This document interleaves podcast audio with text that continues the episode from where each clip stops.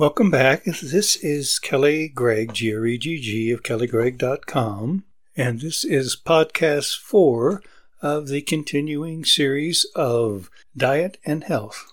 This is a book I'm selling on Amazon.com, and what I am doing is providing a capsule version of the book, more or less like a Reader's Digest version. On podcast three, I talked about proteins and fats and today I get to talk about carbohydrates, which is the basis of my entire book, really. So we're going to go over a little bit of biochemistry regarding carbohydrates so that you can understand things as we go along. I'm teaching you the lingo and relying on your common sense to draw conclusions. Carbohydrates are sugar molecules. Now, there are hundreds of sugar molecules, but we're only going to talk about the ones that are relevant to our diet. Remember, diabetes is an elevation of sugar, and by that I mean it's an elevation of glucose. Insulin controls the absorption of sugar molecules in the cells. I say controls, but it actually enhances the absorption of sugar molecules in the cells you can get a little absorption even without insulin, mainly by exercise. Now, we already know from podcast 2 that type 1 diabetes is a defect in the production of insulin in young people, probably secondary to autoimmune destruction of the cells that make insulin, which, as you recall, is the beta cells of the pancreas. Type 2 diabetes is also an elevation of glucose in the body, but this is not caused by a defect in insulin production. Rather, you may have too much insulin. And this is related to a condition known as insulin resistance, in which the same amount of insulin is not quite as effective as it used to be. This is no fault of the insulin, it certainly works fine. However, it is related to the insulin receptors in your body. I'll give you a preview in that the whole purpose of the book is how did we get insulin resistance? What is the result of this insulin resistance? And what can we do to prevent getting insulin resistance? In any case, this is diabetes because you have elevated blood sugar, common to all the forms of diabetes. Type 2 is also by far the most common type of diabetes and probably the only one that you could actually prevent from occurring.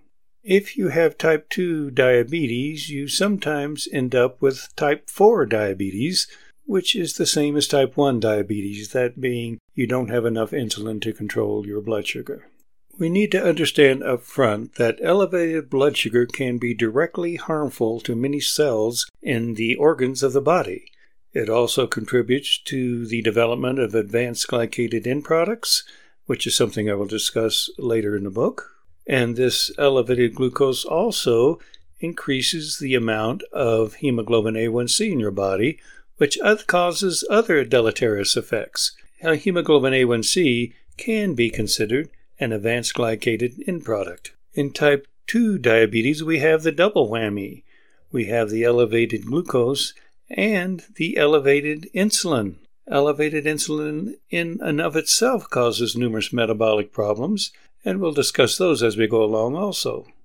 First, let's see how sugar is metabolized in the body and learn the lingo.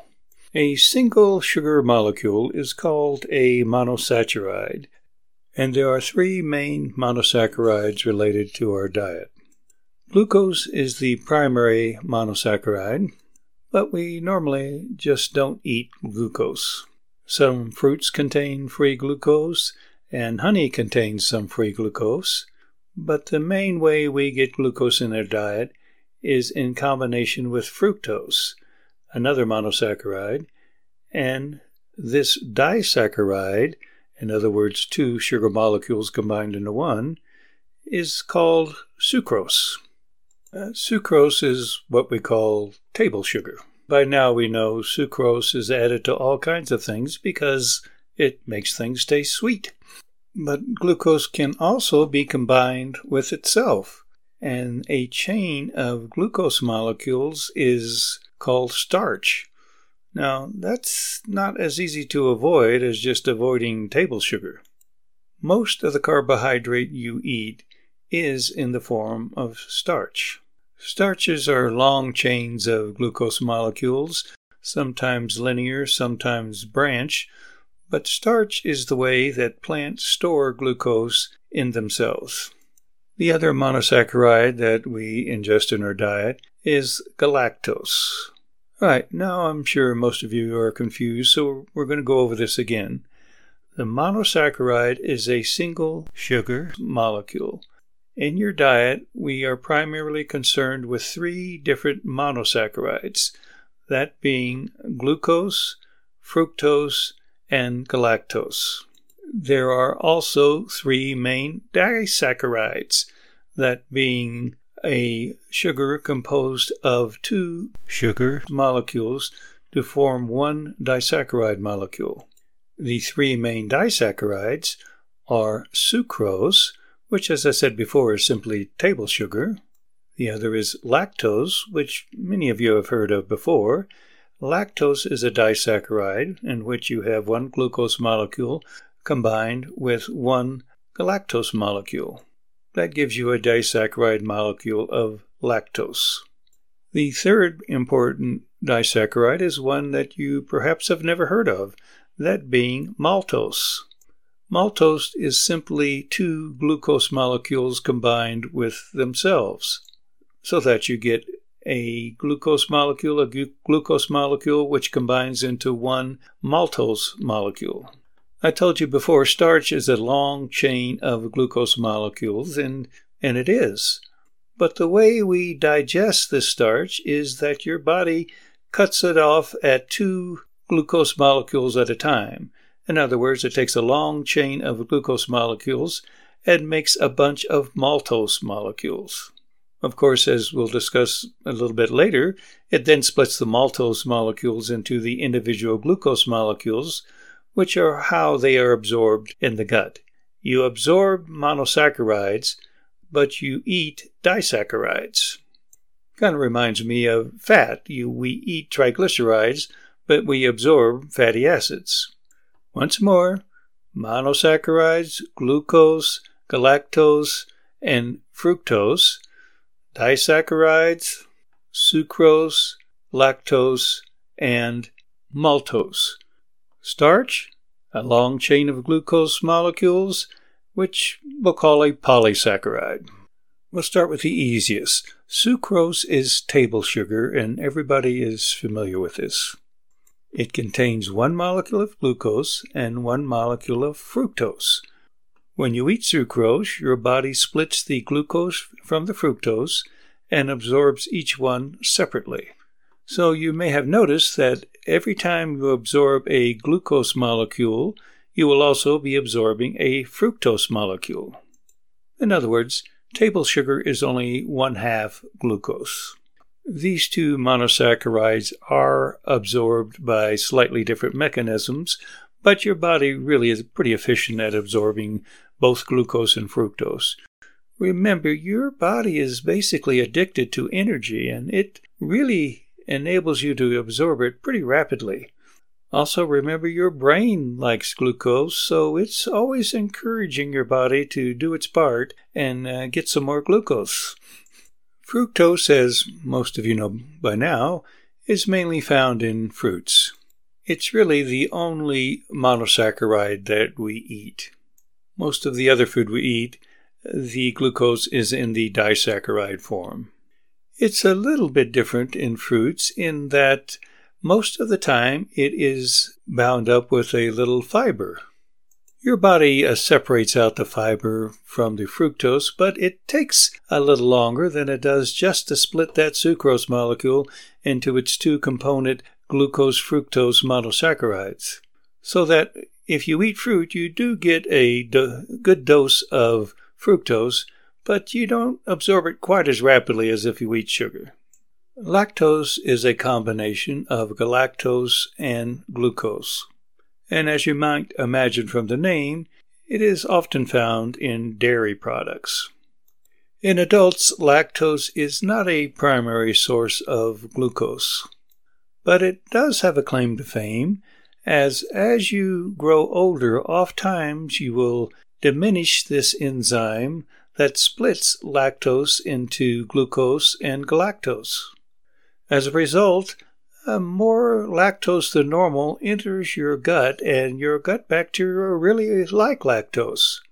The bacteria in the colon digest this lactose, which leads to gas production, distension of the colon, and some discomfort. Your body splits this lactose into its component uh, glucose and galactose molecules, which are then absorbed through their own mechanisms. And most of the galactose is converted into glucose and used along with the other glucose. Maltose is the two sugar molecules that are combined together and usually exist in the form of long chains of glucose molecules called starch. Maltose is present when the gut digests this starch by splitting off two maltose molecules at a time.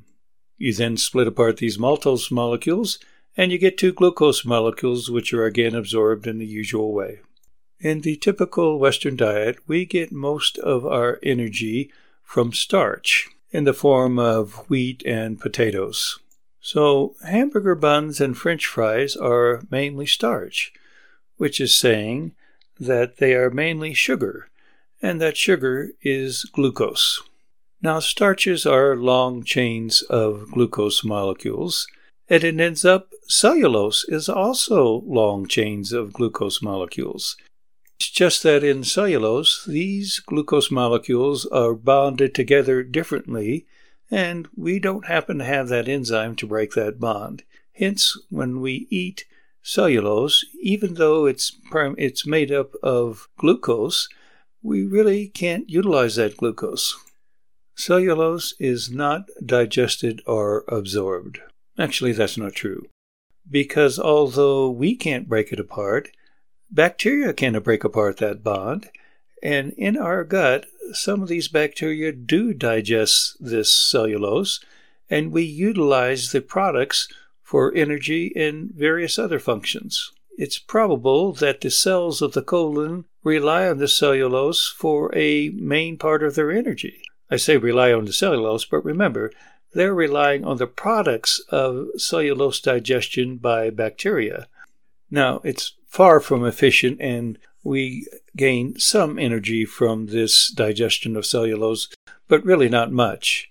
That's why when you look on the label of the food you eat, you will see the category carbohydrate divided into two sections.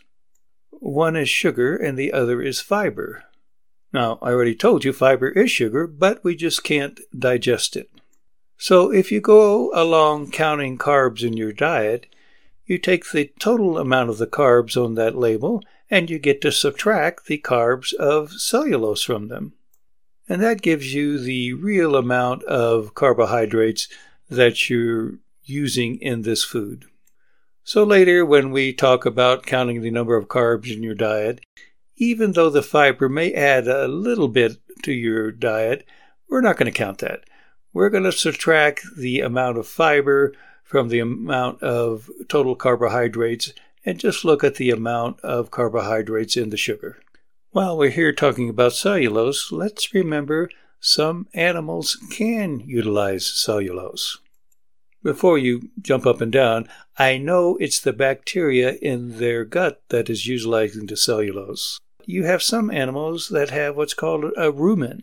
That's like having several different stomachs.